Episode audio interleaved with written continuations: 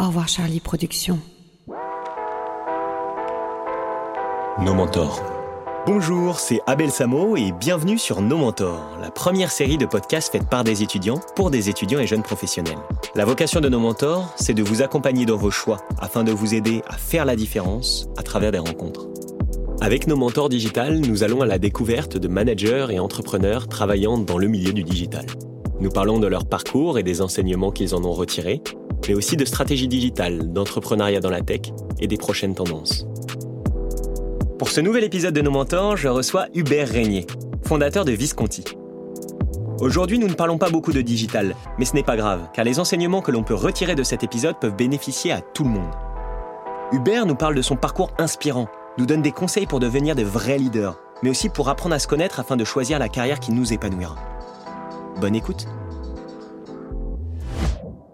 Bonjour Hubert, très heureux de te recevoir pour euh, cet épisode de Nos Mentors Digital. Si ça te va, je vais commencer par te présenter à nos auditeurs rapidement et n'hésite pas à me couper si tu veux rajouter quelque chose. Je t'en prie, vas-y. Donc euh, Hubert euh, Régnier, tu es ingénieur en télécommunications et après tes études d'ingénieur, tu as commencé par plusieurs années de consulting ponctuées d'une expérience en groupe industriel et d'un MBA à Yale, qui est une prestigieuse université américaine. Ensuite, tu as créé euh, Greenwich Consulting, un cabinet de conseil en stratégie spécialité dans les médias et les télécommunications. Tu l'as développé et euh, Greenwich a atteint près de 200 consultants, euh, puis a ensuite été revendu à EY en 2009. Pendant cette période, tu étais aussi membre du réseau Croissance Plus, le premier réseau des entrepreneurs de croissance dont tu deviens le DG en 2009. Tu crées ensuite Visconti, l'entreprise leader en Europe du coaching de dirigeants, dont tu es le CEO. Au cours de cet épisode, j'aimerais parler de ce parcours inspirant, mais aussi de conseils en stratégie, des clés pour devenir un bon leader, parce que justement, tu coaches, je pense, les, plus grands leaders européens, et finalement des clés pour apprendre à mieux se connaître afin de choisir la bonne voie.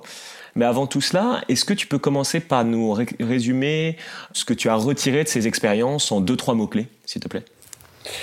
Alors, tu, tu m'as évidemment donné la question avant, donc c'est plus facile. Je pense qu'il y, y, a un premier mot-clé qui, qui, est le plaisir, c'est-à-dire c'est, le plaisir d'un projet, le plaisir d'un groupe de personnes, le plaisir aussi d'un, produit ou d'un service. Euh, moi, j'ai toujours été drivé par le plaisir et, l'envie de faire des choses ou de ne pas les faire. Après, je pense qu'il y y a un second mot qui est, en tout cas dans, dans tout ce que j'ai pu faire, c'est, je sais pas si c'est un bon mot, mais c'est une forme de souplesse, c'est-à-dire de de, passer d'un endroit à un autre. Et, je remarque que c'est en tout cas dans mon cas c'est aussi un plaisir. Et je remarque aussi que les gens qui sont qui sont monosecteurs monosociétés mono-entreprises toute leur vie euh, sont un petit peu différents à un certain âge que, ceux qui sont qui ont, un parcours plus plus varié. Et le troisième sujet c'est une forme de, recul sur les choses on, on parlera euh, justement de différentes questions autour du leadership, mais, mais, dans le fond, il faut avoir beaucoup de recul euh, sur, sur soi, sur, sur la vie des entreprises. On en parlera. D'accord, bah merci beaucoup. Donc plaisir, souplesse et recul. On va parler de tout ça, mais j'aimerais revenir un petit peu en, en arrière. Et donc, quand tu sors d'école, tu commences dans le consulting. Qu'est-ce qui te pousse à rentrer là-dedans à ce moment-là? Bah, écoute, euh, c'était le moment où il y avait, pas de place pour les ingénieurs sur le marché, c'est-à-dire que tu, quand on faisait les CV, on les imprimait, on les envoyait par courrier papier, et on faisait des lettres, euh, des lettres qui étaient plus manuscrites, mais qui étaient plus manuscrites depuis assez peu de temps finalement. Euh, et je crois que sur 100 courriers, j'ai eu, euh, j'ai eu quasiment aucune réponse positive à l'époque parce qu'il n'y avait pas de marché. C'était en 1991, je crois. Et donc, en fait, je rentre un peu par hasard dans le conseil qui est une sorte de conseil d'audit puisque c'était chez Arthur Andersen et, finalement cette première expérience m'a pas intéressé parce que j'étais pas dans la culture de cette entreprise, c'était pas mon état d'esprit euh, et il y avait, comme on dit, il n'y avait pas de fit culturel, absolument aucun fit culturel. Donc dès que je suis rentré, j'ai compris qu'il fallait que j'en sorte, ce que j'ai fait au bout de deux ans euh, pour aller euh, dans l'industrie, dans l'industrie et en plus aller en province à, à Valence dans la Drôme, chez, dans le groupe Ascom qui est un groupe, un groupe suisse en fait.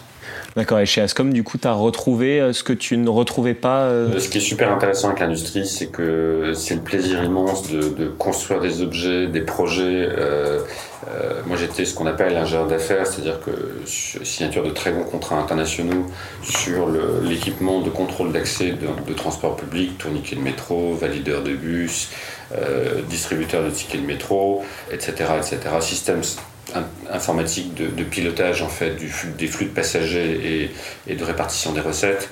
Et donc c'était des projets vraiment passionnants dans, dans, beaucoup de pays, la Colombie, le Mexique, euh, l'Espagne, le Portugal, euh, la France. Euh, des, des, projets qui étaient l'équivalent aujourd'hui de 10 millions d'euros et plus. D'accord. Donc c'est très satisfaisant d'avoir d'avoir en face de toi les bureaux d'études électroniques, mécaniques, logicielles, les méthodes, le bureau de dessin, en fait toute la force de l'entreprise au service de la, de la réalisation d'un gros contrat international. D'accord. Et donc, ingénieur d'affaires, là, tu vendais ces projets tu... J'étais pas à la vente, j'étais à, l'exécution du, l'exécution du contrat. D'accord. Depuis, euh, depuis la signature jusqu'à la fin de la garantie.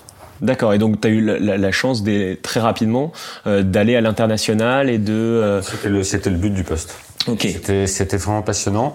Après, j'ai, quand je suis sorti de Télécom, j'ai des camarades qui ont, qui ont décidé d'aller de, de, de, postuler d'ailleurs tous réussir d'aller dans l'école de commerce ou, ou, Sciences Po, etc. Moi, je me suis dit, euh, contrairement à eux, que je préférais avoir une, vraie expérience terrain. Donc, j'ai, c'est pour ça que j'ai préféré partir par Arthur Andersen, puis après Ascom.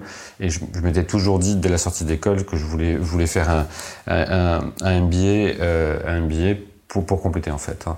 Donc euh, j'avais pas du tout euh, oublié cet objectif initial et, et, et en effet je l'ai fait en, en, en, prenant en prenant un MBA que je trouvais intéressant puisque euh, le MBA de Yale est un mélange dans le fond entre le, le pur business qu'on va retrouver dans d'autres MBA et, et, les sciences politiques. Euh, et, et d'ailleurs c'est un MBA qui, qui l'école s'appelle la School of Management qui est puisque en fait, ce qui est intéressant d'un point de vue historique, c'est que jusqu'aux années 70-80, on pensait que le management était, était inné et on s'est aperçu qu'on pouvait l'apprendre.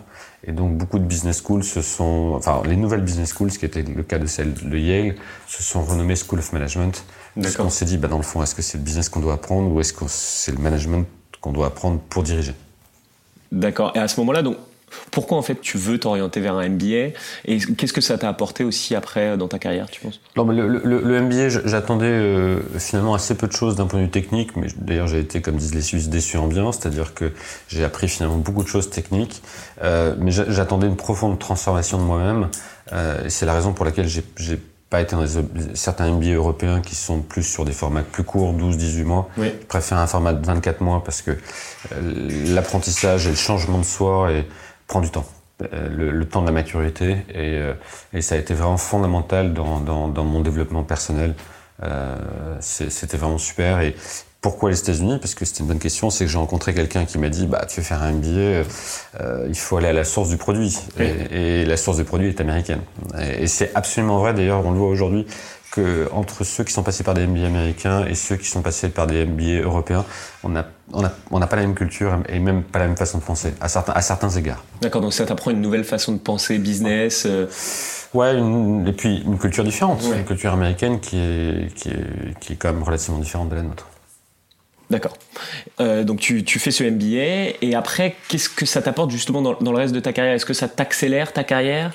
Est-ce que ça te... Euh...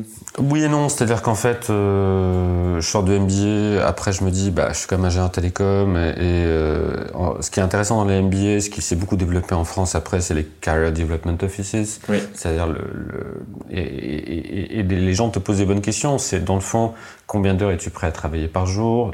Dans quelle ville? Euh, quel type de service ou de produit va te plaire, des questions très simples. Et, euh, et en effet, euh, en sortie de MBA, tu, te poses ces vraies questions et tu, et tu te dis, ben voilà, aux États-Unis, il y a deux semaines de vacances par an, euh, c'est complètement con. Hein. Euh, en France, on est plutôt à 5 voire à 7 aujourd'hui. Euh, et tu te, tu te dis, ben, finalement, est-ce que j'ai envie, dès lors que tu es ingénieur télécom et que tu, es, tu peux être dans l'industrie, est-ce que finalement tu es en province, voire complètement à l'étranger? Ou est-ce que tu, tu, recherches plutôt travailler dans une capitale? Et, et, donc, euh, évidemment, j'ai beaucoup réfléchi et j'ai pris la décision de travailler dans, à Paris. D'accord. Euh, euh, et à Paris, il n'y a pas d'industrie, ça se saurait. Oui. Euh, et donc, les seuls business qu'on va retrouver à Paris, globalement, surtout à l'époque où il y avait très peu de start-up ou de scale-up, ce qu'on qu retrouvait à l'époque, c'était dans, dans mon industrie, c'était finalement soit dans, chez un opérateur télécom, soit dans le conseil pour le compte d'opérateurs télécoms et, et d'opérateurs médias au sens large, télé, presse, radio. Et, euh, et, je me suis dit, ben voilà, ayant ces spécialités sectorielles télécom, euh, essayant de rentrer dans le cabinet de conseil qui, qui fait plus de missions en télécom. Euh, donc j'avais fait un gros screening de marché. Je voulais vraiment avoir des missions orientées, le croisement télécom et, et missions orientées business. Hein. Et, je l'ai trouvé chez Ernst Young, qui a été racheté par, par Capgemini. Euh, j'ai intégré le côté Gemini Consulting, qui a été un petit concurrent à un moment donné de McKinsey. Et, euh, euh, et puis cette fusion, en fait, euh, je parle pas de moi quand je dis ça, c'est pas bien passé, c'est un des plus gros échecs, en fait, euh, des fusions de cabinets de conseil. Ça a été un bain de sang. Et... pourquoi il y avait une raison particulière? Je, je, pense qu'on n'a pas le temps d'en parler, mais il y a d'innombrables raisons, à commencer encore une fois par celle de la culture, il y a, il y a un économiste américain qui s'appelle Peter Drucker qui, qui, dit Culture eats strategy for breakfast. La culture mange la stratégie au petit déjeuner. Donc la culture et le fit culturel entre deux boîtes ou entre, entre un individu et une boîte est prédominant par rapport à, à la conception et l'exécution d'une stratégie. C'est souvent euh, ce qui, ce qui crée les, les, échecs dans les fusions. Et euh, justement, quand je parle à beaucoup d'entrepreneurs, ils me disent tous que la culture de leur entreprise, c'est l'élément euh, très important là-dedans. Juste avant de passer à, à ton expérience chez Greenwich, j'aimerais juste terminer juste sur ton MBA parce que moi, justement, j'ai fait un petit peu quelque chose de différent de toi dans le sens où j'ai fait une école d'ingénieur et directement une business school parce que je me disais que justement, une fois que j'avais commencé à travailler pendant 4, 5, 6 ans, faire deux ans en école de commerce, c'était peut-être un changement un peu brutal. Toi, c'était pas, c'était pas quelque chose de revenir sur les bancs de l'école alors que tu avais commencé à travailler. C'est pas quelque chose de dur? Je pose aussi la question pour des auditeurs qui se poseraient cette question de faire un MBA plus tard.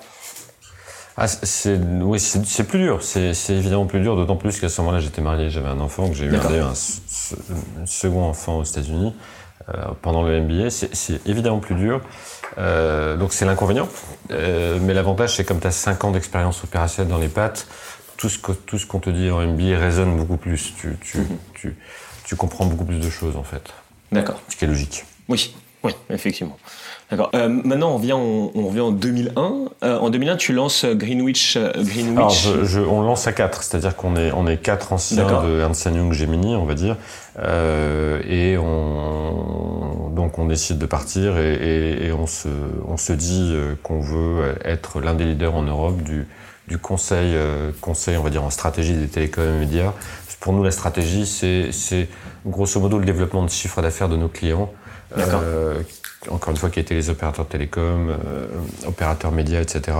Et en, en fait, en, en propre, hein, c'est-à-dire sans, sans, lever de l'argent, de 2000 à 2008, en fait, on, on, passe de 0 à 200 consultants et, et en effet, on devient l'un des leaders, avec des bureaux dans, dans, dans tous les pays d'Europe, euh, en Suède, en Allemagne, euh, à Madrid, euh, à Paris naturellement, etc. Euh, et, et, on commence à déjà à développer un bureau aussi à New York. Euh, et on, on, fonde ce cabinet de en disant dans le fond, et je pense que ça a été une grosse nouveauté sur le marché du conseil, en disant qu'on veut, on veut avoir des passionnés du secteur. C'est-à-dire que les gens qui rentraient chez nous étaient fondamentalement passionnés par ce secteur d'activité. Et on a eu beaucoup de chance. C'est que de 2000 à 2008, on a eu deux vagues absolument incroyables. La première qui était euh, tout simplement euh, le téléphone portable et, le, et, et la seconde, plus ou moins conjuguée bien entendu à la première, qui était tout simplement Internet. Oui.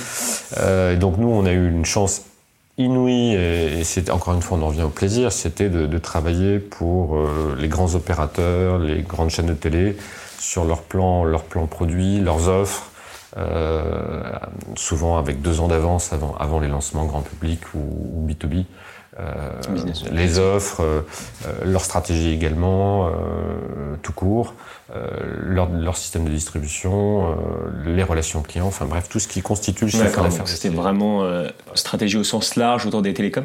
Ouais, chiffre d'affaires. Chiffre d'affaires, oui. Ouais, parce que c'est un mot souvent un peu galvaudé, stratégie, ou des personnes en fait, les missions de stratégie dans le conseil, parce que tu, tu me posais la question du, du conseil, les missions oui. de stratégie dans le conseil en fait sont assez courtes. Ce sont des missions à deux, trois consultants, deux mois. On, on plie assez vite les stratégies d'une société. Euh, là où ça devient beaucoup plus euh, difficile, dès lors qu'on parle de top c'est euh, bah voilà, dans, si je lance une nouvelle offre, comment je la conçois, quel est mon go-to-market, comment j'exécute ce go-to-market, ça c'est beaucoup plus difficile. D'accord. Et donc là, tu nous as parlé des, bons moments, justement, euh, du, fait qu'il y ait le téléphone qui soit sorti, Internet, etc. Mais en 2001, je crois, quand vous créez euh, Greenwich, il y a une crise des télécoms Oui, et en fait, on lance, on lance d'ailleurs notre activité, euh, grosso modo, le, au moment où les tours s'effondrent. C'est-à-dire qu'on voit, on, était à la télé, nous quatre, Pierre, David, Cédric et moi, on quatre, et quatre cofondateurs à part égale d'ailleurs. Et on se dit, putain, les tours s'effondrent, qu'est-ce qu'on fait? Et on se dit, on, lance la boîte ou on la lance pas. Et en fait, on s'est dit, bah, dans le fond, on va lancer une boîte à contre-cycle. Euh, et donc, euh, bah, comme on est microscopique euh, par rapport au reste du marché, il y a, bah, il y a l'inconvénient de la lancer à contre-cycle, on n'est même pas sûr d'avoir des clients. Euh, mais le gros avantage, c'est qu'on sera plus souple que n'importe qui. Et c'est ce qui s'est produit. C'est ce qui est en fait L'avantage de certaines startups, quand on se demande souvent pourquoi les grands groupes n'arrivent pas à rattraper les startups, souvent c'est parce qu'il y a trop de process et qu'une une boîte qui se lance va pouvoir s'orienter beaucoup plus facilement. J'imagine qu'en temps de crise, ça doit être, ça doit être quelque chose qui. Euh... bien sûr. Après, il a fallu, ce qui est naturellement en plus dans le consulting où quand même on travaille avec des grands groupes, donc la notion de crédibilité, de confiance est, fondamentale. Et on avait. Euh, on a lancé ça, on avait 30, 30, 30 ans à peu près, un peu plus, peut-être 32 ans. Euh, c'était pas facile parce qu'on avait en face de nous des, des, des, patrons de la stratégie, des patrons de la distribution, des patrons du marketing, de grandes entreprises. Euh, il a fallu les convaincre.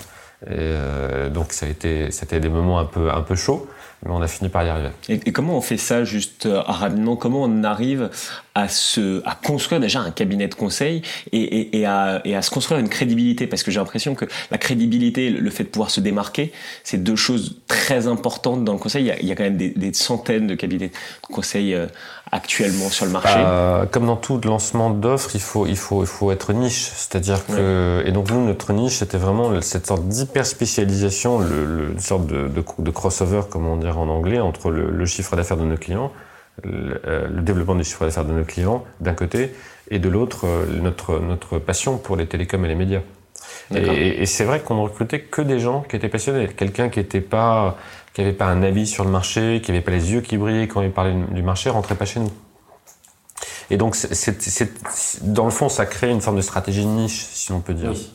Ouais, donc c'est cet aspect, euh, parce que l'aspect recrutement souvent est, quelque chose dans toutes les entreprises est quelque chose de, très important. Souvent les entrepreneurs disent ma première préoccupation c'est les c'est la RH. Euh, justement vous c'était ce qui vous a permis de vous démarquer. De ouais, euh, c'était c'était vraiment fondamental dans les entretiens de recrutement. On a on a on a on a vu beaucoup de candidats qui étaient très brillants techniquement, qui avaient un bon comportement, mais qui dans le fond étaient euh, intéressés par notre secteur d'activité, euh, mais par, par un autre, euh, par, par notre boîte, mais pourquoi pas une autre Et, et ceux-là, on leur disait, bah écoutez, euh, revenez nous voir tant que vous n'avez pas démontré euh, vraiment votre motivation pour notre secteur d'activité de télécom médias et notre entreprise, euh, bah, pour vous rester à la porte. Donc ça, souvent, tu penses que c'est important aussi pour les candidats de montrer qu'ils ont les yeux qui brillent, euh, qui ouais, montrer, mais surtout, on, on en revient aux, mots-clés, la question des mots-clés au début, c'est, je pense que c'est pas simplement montrer, c'est, aussi pour eux, c'est-à-dire qu'ils aient, ils aient vraiment envie, c'est-à-dire que c'est une sorte de fiançailles ou de mariage, c'est qu'il faut vraiment qu'il y ait une envie réciproque. Il ne faut pas que l'envie côté candidat soit, soit fake en quelque sorte, euh, il faut qu'il y ait une envie mutuelle.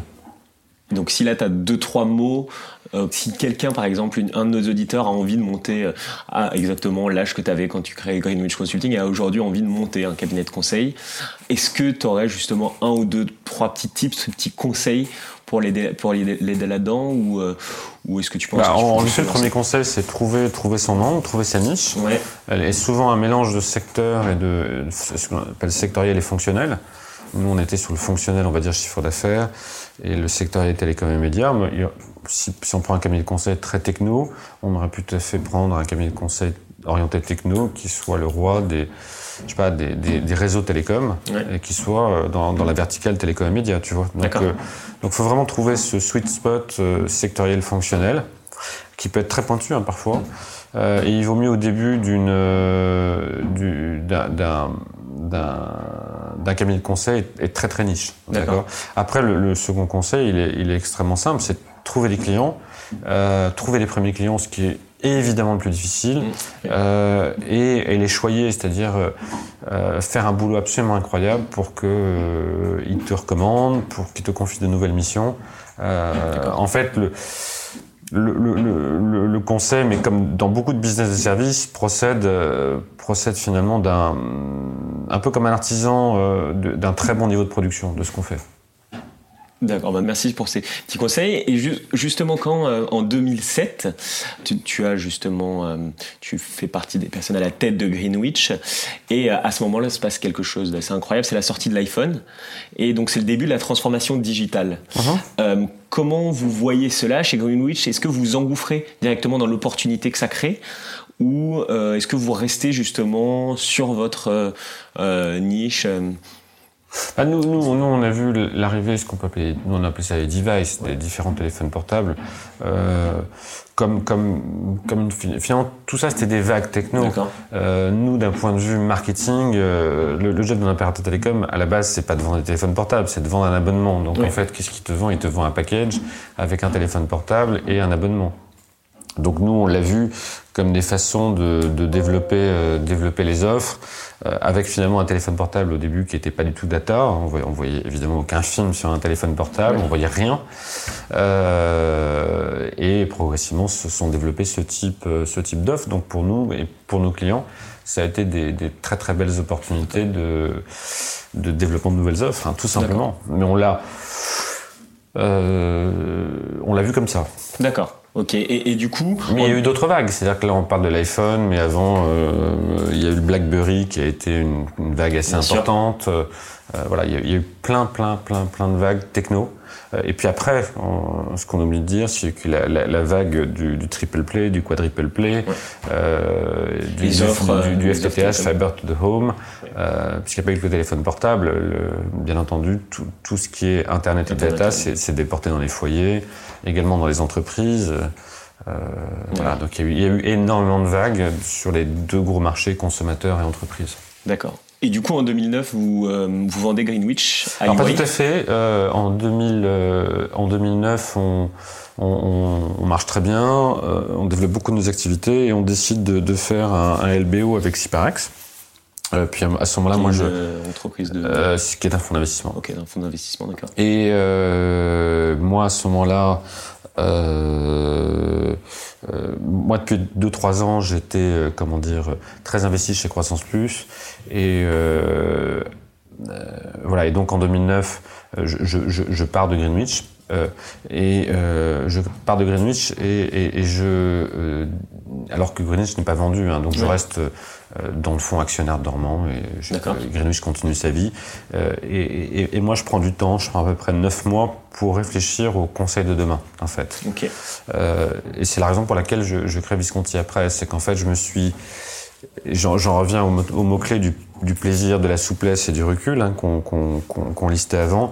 C'est que je me dis finalement, euh, euh, comment est ce marché, comment on peut l'améliorer, et, euh, et, en fait, euh, je décide de, de, changer un peu de fusil d'épaule, d'ailleurs de, de plus être du tout sectoriel, d'accord, euh, et à l'inverse de m'intéresser à, à, à, à l'animal dirigeant que j'ai beaucoup beaucoup vu euh, chez Croissance Plus, parce que Croissance Plus c'est euh, bon. Entre autres, entre autres choses, c'est un club d'environ 400 à 500 dirigeants de sociétés à forte croissance. Donc à ce moment-là, je me rends compte que, dans le fond, euh, euh, les dirigeants ont, des, ont, des, ont des, des, caractéristiques communes, ont des qualités, ont des défauts, euh, qu'on peut les voir comme des sportifs de haut niveau, donc on peut vraiment accroître leur performance. Euh, J'en arrive à, à, me dire que dans le fond, être dirigeant, c'est un métier. Et, et donc, si on dit que c'est un métier, on peut progresser. Et je me dis que finalement, si on veut développer sans être euh, mégalo, mégalo, je me dis que si on veut, dans le fond, développer l'économie, euh, on peut y arriver en faisant ce que fait Greenwich ou, ce que font d'autres cabinets de conseil, plein de cabinets de conseil. Je me dis, ben, il y a un angle, puisqu'on parlait d'angle ou de niche, il y a un angle très particulier, ce qui est de finalement faire en sorte que le, le, le, le dirigeant en France et en Europe devienne exceptionnel. Et, et donc, euh, par effet de cascade, euh, que, que son équipe de direction, euh, si on considère que le dirigeant est le, et la locomotive, que le premier wagon, qui est son comité de direction, l'équipe proche, soit entraîné, et donc le reste de l'entreprise, et que tout ça se développe, et que dans le fond, l'économie de l'emploi se développe. D'accord. Et, tu, nous parlais justement, justement des caractéristiques et des qualités communes à ces dirigeants. Est-ce que tu pourrais nous en donner deux, trois euh, que tu as remarqué et qui t'ont marqué, et qui, justement qui t'ont marqué et qui te paraissent importantes euh, à avoir, peut-être pour euh, des futurs dirigeants qui nous écoutent? Alors, qu'est-ce qu'on peut dire? On, peut dire d'abord la, bonne nouvelle, c'est qu'on n'est pas dirigeant ou leader, on devient. Euh, donc ça, ça, laisse beaucoup d'espoir à chacun d'entre nous. Euh, on a chacun, on peut dire, un, notre propre style de leadership. Euh, il y a vraiment beaucoup, beaucoup de styles. Il y a des styles extrêmement verticaux qu'on va retrouver dans un certain nombre de business, d'industries ou de marques, euh, ou, des, ou, à l'inverse des, des, styles très libéraux. D'accord. Euh, voilà. donc vraiment, il y a, tous les styles sont à peu près possibles. Bon, il y a quelques caractéristiques, caractéristiques évidemment communes. Une fois, qu'on a dit ça, euh, qu'est-ce que c'est qu'un bon dirigeant? Euh, C'est une question qui n'est pas, évidente. Euh, c'est probablement quelqu'un qui, connaît bien son métier. Et donc, quand nous, on accompagne des dirigeants, on est, j'allais dire, une des premières discussions, c'est autour du métier. Qu'est-ce que, qu'est-ce que tu devrais faire? D'accord. Et euh, on est parfois surpris des réponses ou, ou, ou parfois même des non-réponses. Hein. Euh, Aujourd'hui, euh, imaginons que, que, que, tu sois belle euh, patron d'une boîte de, de 100 personnes. Quel est ton job? Et, et, d'ailleurs, souvent, on arrive à, à, se dire, mais voilà, si on prend un agenda type d'une semaine, en tant que dirigeant, qu'est-ce que tu devrais faire pendant cette semaine? Et donc on a des réponses très contrastées. Et un, un de nos jobs, c'est justement de, de, de, créer la, la, prise de conscience d'abord qu'être dirigeant, c'est un métier, et, et, et ensuite de, de, de, bien modéliser, par exemple, cette semaine de travail type. Être dirigeant, c'est quoi? C'est euh, et, on va, on, va, avoir des qualités derrière. C'est une qualité finalement d'animateur d'un comité de direction, d'une équipe rapprochée qui va rassembler toutes les fonctions de l'entreprise, le marketing, le commerce, la prod, la tech, etc., la, la finance, la RH. Euh, c'est euh, animateur d'équipe, animateur aussi individuel parce que chaque semaine il rencontre chaque, euh, chaque directeur. Euh, il est aussi quelqu'un qui sait interagir avec un conseil d'administration qui peut être composé parfois d'investisseurs financiers, voilà, professionnels ou de, ou de famille, ou tout simplement d'épargnants lorsqu'il s'agit d'entreprises cotées. Oui. enfin, de représentants d'épargnants naturellement. Euh, c'est euh, évidemment quelqu'un qui, qui, est un très bon communicant puisque bah, le but d'un dirigeant c'est d'être un peu un chevalier qui est sa quête. Euh, pourquoi euh, finalement, euh, surtout, alors surtout pour les entrepreneurs, pourquoi pourquoi suivrait-on un tel et un tel? C'est parce que à la fin ils ont, ils ont très clairement exprimé, exprimé une quête. Ils ont, ils ont un fanion qui est, qui est la marque. vision souvent. Euh, voilà, ils ont, ils ont, ils, ils ont tout ça. Donc c'est cette sorte de communication de l'envie. On en revient à l'envie et au plaisir. Ils ont une forme d'envie qui communique aux autres. Certains appellent ça le charisme. Je suis pas sûr qu'on les gens confondent souvent, à mon sens, le, le charisme, c'est-à-dire le fait de s'exprimer aisément, de, de, de, de, bien passer à la télé, ce qui est une chose. Euh, et euh, moi, je préfère parler de, charisme au sens de cette, cette, cette, capacité à entraîner les autres, euh, parce qu'on a une, une envie, qu'on est un chevalier qui a une quête, en fait. Euh, voilà, un, un dirigeant, c'est c'est aussi quelqu'un qui sait quand même non seulement formuler une stratégie et donner envie euh, à l'écosystème, mais également l'exécuter. Donc il y a, évidemment un, gros travail à faire euh, sur, sur la discipline d'exécution. Et, c'est là que c'est pas évident parce qu'on peut avoir, notamment dans les, euh, moi, j'accompagne euh, beaucoup euh, parce que j'adore ça de, dirigeants de scale-up. Euh, donc, on peut avoir beaucoup de dirigeants de scale-up qui sont qui ont des profils créatifs euh, et c'est vrai que donc ce sont des, des, des, profils, mais on voit bien que typiquement la, la, la, la créativité se heurte à la discipline d'exécution. D'accord. Donc c'est là où il faut euh, il faut parler organisation, staffing et se dire évidemment si je suis créatif et que je j'ai pas tellement envie d'animer le comité de direction ou de suivre les chantiers d'exécution de la stratégie, euh, comment comment peut quel, quel système peut-on trouver pour pour que, pour que ça se passe bien quand même. D'accord. Donc, ce que tu nous disais, c'était euh, justement de, comme qualité, c'était de savoir entraîner, de savoir exécuter, de savoir donner envie, la créativité. Mais euh, comment tu penses qu'on peut se former justement à devenir un leader pour euh, des jeunes qui écouteraient ça, qui seraient en école ou bien qui seraient actuellement en entreprise? Comment tu penses qu'on peut se former à en arriver là? Est-ce que c'est quelque chose qui s'apprend? Alors oui, je pense que, enfin, tu, tu citais la créativité, donc c'est un style de leadership. Il y, a, des dirigeants qui sont qui sont qui sont à l'inverse de la créativité, qui, qui, qui, marchent très bien dans leur métier de dirigeant. Donc encore une fois, chacun son style. Hein. Euh, mais, mais pour ceux qui ont, qui ont fondamentalement envie de l'être, ou qui parfois le sont par accident, oui. euh, on se retrouve patron d'une boîte parce que bon, il y a un certain nombre d'accidents et euh, c'est comme ça.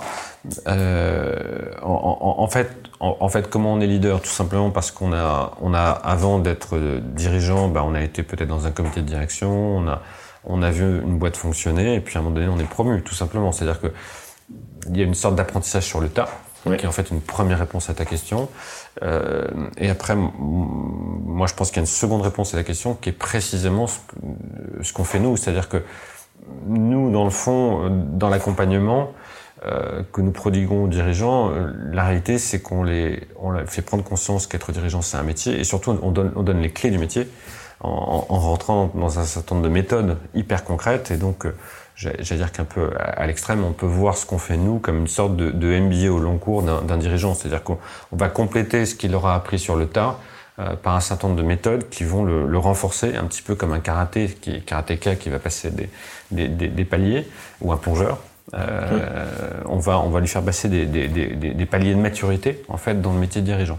D'accord, mais donc ces clés, tu pourrais pas trop nous donner de clés génériques parce que j'imagine que ça c'est en fonction du dirigeant, en fonction du secteur. il, y a des clés, il y a des clés absolument génériques. Il y a des clés génériques. Euh, des clés génériques. J'ai mentionné par exemple le, la, la, maîtrise du temps. Ouais. Euh, donc la capacité à, à, à, vraiment maîtriser son agenda hebdomadaire, mensuel, à maîtriser l'agenda corporel, c'est-à-dire l'agenda de la boîte à l'année est absolument fondamental. Euh, prenons un exemple. Euh, imaginons que tu sois à la tête d'une société et que tu veuilles développer, développer ton activité en Allemagne. On, on voit bien que ce développement va procéder par trois étapes. Le premier, c'est une forme d'étude de marché où tu vas probablement aller, aller en Allemagne, comprendre le oui. marché. Seconde étape qui sera probablement un go-no-go euh, en face de ton conseil d'administration, ton board. Et une troisième étape qui sera l'exécution, en fait, de, de, de, ce chantier, de, d'établissement de, de, ton business en Allemagne, d'accord? Euh, pour, Pourquoi je dis ça? C'est que si, euh, si, si, on, si ce projet, parce qu'on peut le voir comme un projet, avec une partie conception et une partie exécution, n'est pas, n'est pas parfaitement reflété dans ton agenda et correspond pas par, ne, pas par exemple à 20% de ton temps, un jour par semaine, mmh. euh, il n'y a aucune chance que ce projet soit bien traité et donc on va partir en crabe dès le début et ce projet va être un échec.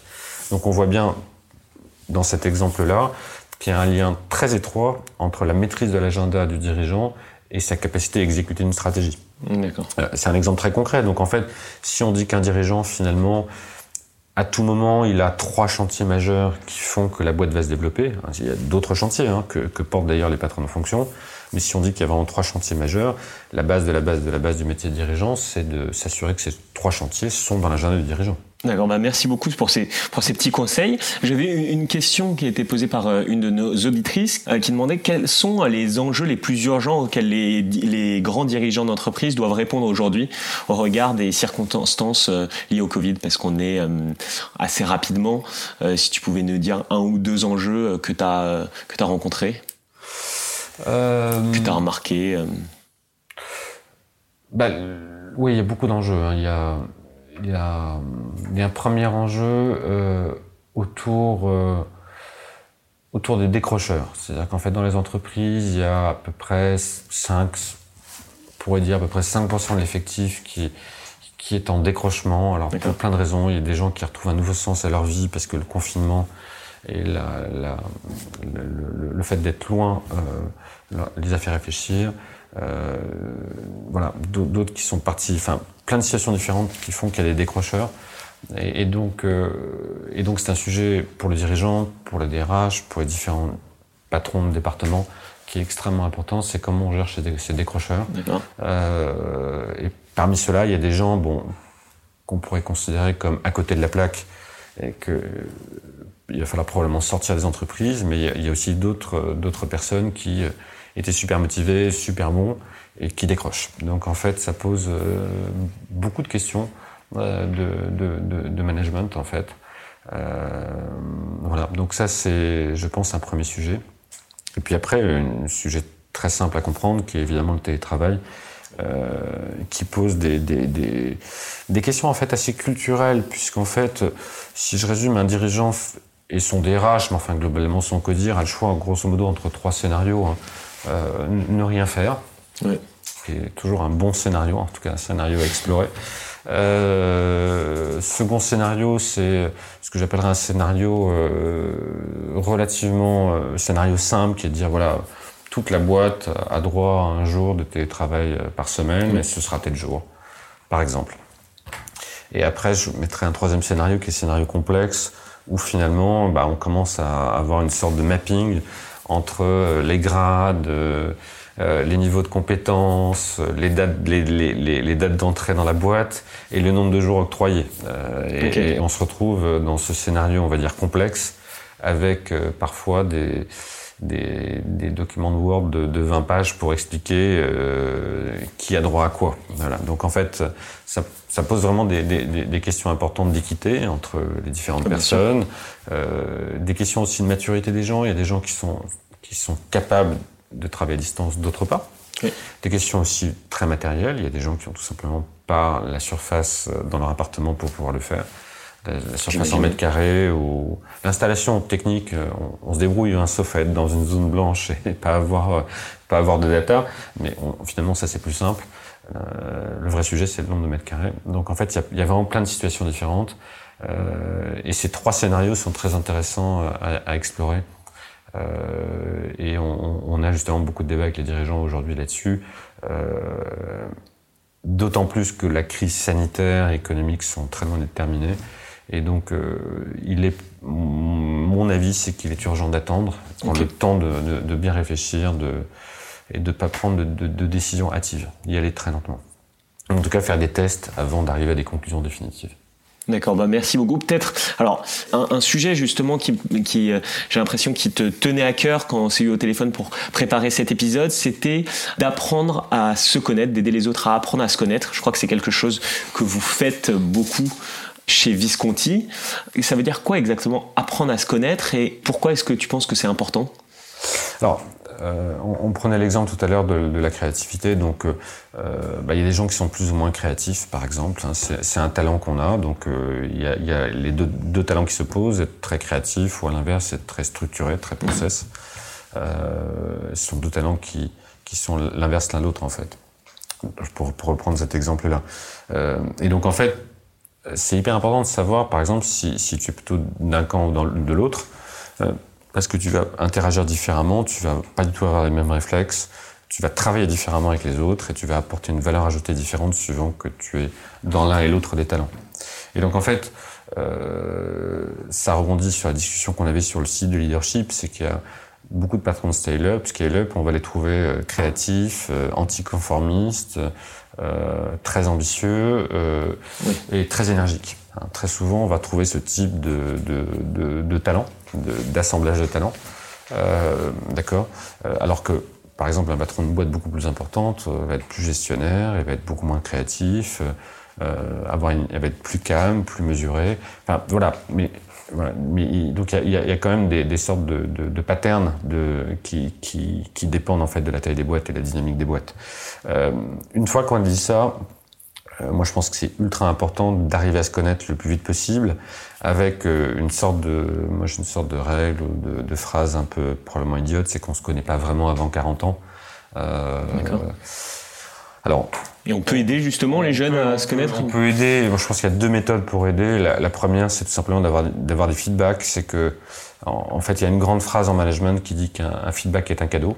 Euh, un feedback est un cadeau. Et donc, euh, il faut avoir la chance d'avoir des gens qui te, qui te donnent un feedback en disant, bah, tiens, euh, Abel, t'es comme ça, t'es comme ça, t'es comme ça. Donc, c'est hyper important de les avoir. Donc, ça permet évidemment de mieux comprendre qui on est, quel style on a. Après, nous, avec les dirigeants, on fait des tests, hein, des tests assez sophistiqués sur, sur les talents et donc les besoins et donc les plaisirs, puisqu'il y a un lien direct entre talent, besoin et plaisir.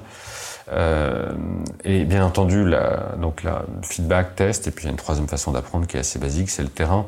Euh, mais euh, en, en, fait, à chaque fois qu'on a un, un, énorme plaisir durable, c'est qu'on est très proche de ses talents profonds. Euh, et lorsqu'on a un déplaisir durable, ça veut dire qu'on s'en éloigne fortement. Donc en fait, on en revient à la notion de souplesse du démarrage. Plus, enfin, faut quand même voir du pays faut, faut travailler dans plusieurs sociétés et, et trouver son, trouver la société et euh, également le produit ou le service, euh, le secteur d'activité qui finalement euh, est le bon fit avec toi. toi. je crois que ce que tu me disais là-dessus, c'était de faire des stages, par exemple, dans différents domaines, dans différents. Voilà. Alors là, là évidemment, lorsqu'on est un jeune diplômé, euh, il faut multiplier les stages. Dans, dans un, un, on est d'accord, la probabilité qu'un stage corresponde à un, travail d'une vie est égale à zéro. En revanche, l'avantage d'un stage, c'est que ça permet, ça permet de fermer des portes. Moi, je me rappelle, j'avais fait un stage euh, dans une banque et, et euh, typiquement, la, je me suis tout de suite compris que la, la, la culture de ce secteur d'activité ne correspondait pas du tout à, à mon esprit. Je savais pas dire pourquoi à l'époque. Alors moi, scoré mes talents puisqu'on le fait pour les dirigeants. Et en effet, je, moi, je suis plutôt créatif et, et je voyais bien que j'étais, euh, il y avait une sorte de dissonance. Et donc, plus on va faire des stages, plus on va fermer des portes euh, de secteurs d'activité, de types d'activité, euh, et donc euh, être de plus en plus précis sur ce qui nous fait vraiment plaisir. D'accord, donc c'est donc feedback, demander des feedbacks euh, pour apprendre à se connaître, réaliser plusieurs expériences et faire des tests. Alors j'imagine les dirigeants ils font avec vous les tests, les étudiants. Est-ce que tu connais certains tests à bon, faire? il y, a, il y, a le MBTI qui est assez connu, qui est souvent passé en école, euh, mais il y en a, il y en a plein d'autres. Il y a souvent des, des, tests psychosociaux qui sont des matrices de deux où on, on dit que tu es, euh, es, un promoteur, tu es un machin, un bidule. Donc ces petits tests assez simples, mais qui permettent déjà d'avoir une, une, une, un début d'idée sur, euh, sur ton profil, ce qui est pas mal. Oui, euh, oui. Et chaque test, ce qui est intéressant, c'est que chaque test a son propre angle, donc il est, il est très intéressant d'en faire plusieurs pour, pour mieux se connaître. D'accord. Du coup, on n'a pas beaucoup parlé de Visconti. Si juste avant de, de conclure, tu pouvais nous, nous, en parler un tout petit peu parce que... Nous, nous on, on, accompagne des dirigeants qui sont patrons de start-up, scale-up, PME, ETI, jusqu'au CAC 40 en fait. Mm -hmm. Euh, on, est, on est chez nous une petite trentaine. On a tous été ex-dirigeants d'une ou plusieurs boîtes. Euh, voilà, donc ça c'est. On, on, dit souvent que euh, on, on, a joué la Coupe du Monde sans forcément l'avoir gagnée, mais au moins on se comprend avec les dirigeants parce que oui. on l'a été. Euh, donc ça c'est une chose, c'est une chose importante. Avec tous les dirigeants qu'on accompagne au sens large, dirigeants et comités de direction, euh, on, on, a généralement trois objectifs. Un objectif très simple qui est le développement de la valeur de l'entreprise du dirigeant. Euh, le second, c'est justement c'est développer le dirigeant et son équipe dans le métier de dirigeant, donner des clés, le faire très, très rapidement progresser. Et c'est le troisième, c'est fondamental, qui est une forme d'harmonie, de plaisir du dirigeant et de son équipe, de bon équilibre de vie, parce que les, les très bons dirigeants bon, sont bien dans leur basket concrètement. Oui. Donc une fois qu'on qu est bien d'accord sur ces trois objectifs, hein, il peut y avoir des variantes naturellement. Euh, ça veut dire que nous, on a un métier qui est, qui est à la fois celui du coaching. Le coaching, c'est l'art de l'écoute et la prise de conscience, mais, mais qui est sa limite. C'est-à-dire que dans le fond, on, on, va, on va rarement... On, on, présuppose souvent que les gens vont trouver les solutions par eux-mêmes, ce qui est, ce qui est faux. Si, si tu connais oui. pas un sujet, c'est très difficile que tu trouves la solution par toi-même. Euh, on, est, on est également des conseils sans pour autant faire des slides et des tableaux Excel. On, oui. on considère que c'est plutôt à nos clients de les faire. Euh, parce que c'est leur rendre service. En revanche, on est vraiment des. On les, on, on les aide à trouver les solutions. On, trouve ensemble, on co-construit en fait des solutions et, et, surtout on met en action parce que c'est sympa d'avoir des idées et de prendre des décisions. C'est encore plus important de les exécuter. Oui. Euh, et puis, euh, bon, il arrive que qu'on soit des médiateurs lorsqu'il y a des conflits. Euh, entre cofondateurs dans un codir, entre, entre, des fondateurs et un board, euh, des fonds d'investissement. On arrive qu'on soit des, négociateurs également, voire même des formateurs, puisque en effet, pour, reprendre l'exemple de la gestion du temps, on va, on va en quelque sorte développer le niveau du dirigeant et de son équipe sur ce sujet précis. Donc on est, on, est en coaching de groupe en quelque sorte. Juste deux petites questions de fin avant, avant d'arrêter. Est-ce que tu as un ou deux livres que tu conseilles, cours en ligne, etc., que tu conseilles à des... Bah, y a un seul livre que je trouve vraiment très bien, c'est un livre business qui c'est de la performance à l'excellence de, de, Jim Collins. en anglais c'est Good to Great. Oui. après, après, moi je, je, moi, je lis finalement assez peu de livres de management. Je préfère les romans. Euh, je préfère, euh, par exemple, livre un, les romans m'inspirent plus euh, que les vrais romans, euh, que, que, certains livres business. D'accord, ben, merci beaucoup. Et pour toi, le, le podcast s'appelle Nos Mentors. Juste si tu devais nous dire en une ou deux phrases, qu'est-ce qu'un mentor pour toi? Euh, un mentor, c'est probablement celui qui, euh, qui, qui, écoute et, et qui euh, guide avec bienveillance. On peut voir les choses comme ça. Euh, et dans le mot guider, il y a, il y a le mot challenger aussi. D'accord. Et du coup, dernière question. Est-ce qu'il y a une personne en particulier que tu nous conseillerais d'interviewer et que tu penses serait un bon mentor pour nos éditeurs? Une personne plutôt euh, ce serait encore mieux si c'était une femme parce que c'est vrai que malheureusement dans nos mentors digital pour l'instant j'ai moins euh, j'interviewe moins de femmes et j'essaie de faire un petit peu de parité est-ce qu'il y a une personne que tu nous euh, conseillerais? Euh, bah écoute, euh, moi je trouve si on parle d'une femme qui pourrait être intéressante d'interviewer à double titre, ce serait Agathe Vautier, qui est la, la directrice générale du Galion, euh, qui rassemble, comme, comme, comme tu le sais, à peu près 400 entreprises plutôt tech qui ont fait, qui ont fait une série A, ou, qui vont le faire. Euh, et donc, je trouve super intéressant d'interroger Agathe parce qu'elle est, est, la propre entrepreneuse, puisque Galion, c'est une entreprise. Donc, elle développe le Galion au sens d'une entreprise. Et elle est en plus, euh, finalement, elle anime un, groupe de 400 entreprises. D'accord. Bah merci beaucoup. Merci d'avoir euh, été là pour cet épisode euh, qui était euh, passionnant et j'espère à très vite. Merci Ebel. À bientôt. Merci. Au revoir. Au revoir. Merci d'avoir écouté cet épisode. Si cela vous a plu, vous pouvez vous inscrire à la newsletter sur le site nomentor.com et nous suivre sur votre plateforme de streaming favorite. Je suis preneur de vos retours, alors n'hésitez pas à nous suivre sur Facebook, LinkedIn, Instagram, où vous pourrez nous communiquer vos questions pour qu'on puisse améliorer ce programme ensemble. N'oubliez pas de partager le podcast avec vos amis si cela vous a plu et de mettre 5 étoiles sur Apple Podcast afin que nous remontions dans les classements. À bientôt!